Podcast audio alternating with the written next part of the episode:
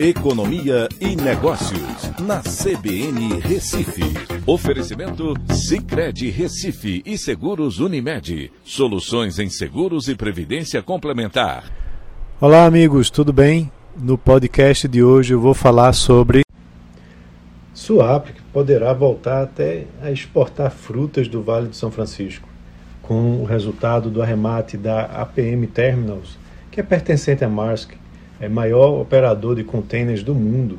Um investimento de até 2,6 bilhões de reais está por vir, com novas rotas e possibilidades de escoamento das frutas do Vale do São Francisco.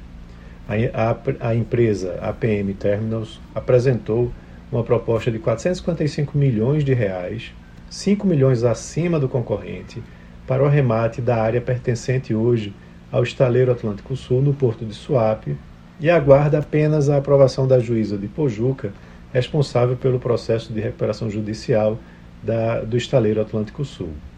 Com a declaração oficial é, como vencedora, a APM Terminals deverá anunciar um investimento, como disse, de até 2,6 bilhões nesse novo terminal, que terá capacidade inicial de 400 mil teus, o que aumentará a capacidade do complexo portuário em 55% e trará mais concorrência ao mercado. Uma vez que as licenças sejam emitidas, a empresa espera finalizar a construção em até 24 meses e começar a operar em 2025, quando a dragagem do canal de acesso e bacia de evolução pelo porto de Suape estiverem finalizadas, permitindo o acesso dos navios à área do Tecon 2. A vinda do maior armador do mundo instalação do, do seu hub é, vão colocar Swap em outro patamar. Nos últimos anos, Swap vinha perdendo protagonismo perante os portos de Pecém e Salvador, onde as frutas do Vale de São Francisco são escoadas né, lá por Salvador, e mantendo-se como um porto de cabotagem. Swap conta hoje com somente um terminal de contêineres num contrato criticado por ambas as partes e que torna o porto mais caro do Brasil, segundo a ANTAC. Com o novo terminal, mais concorrência e possibilidades de trajetos de longo curso irão aumentar essa competitividade. A vinda da MASC é, trará a abertura para rotas diretas e semanais com a Europa e também com a Ásia.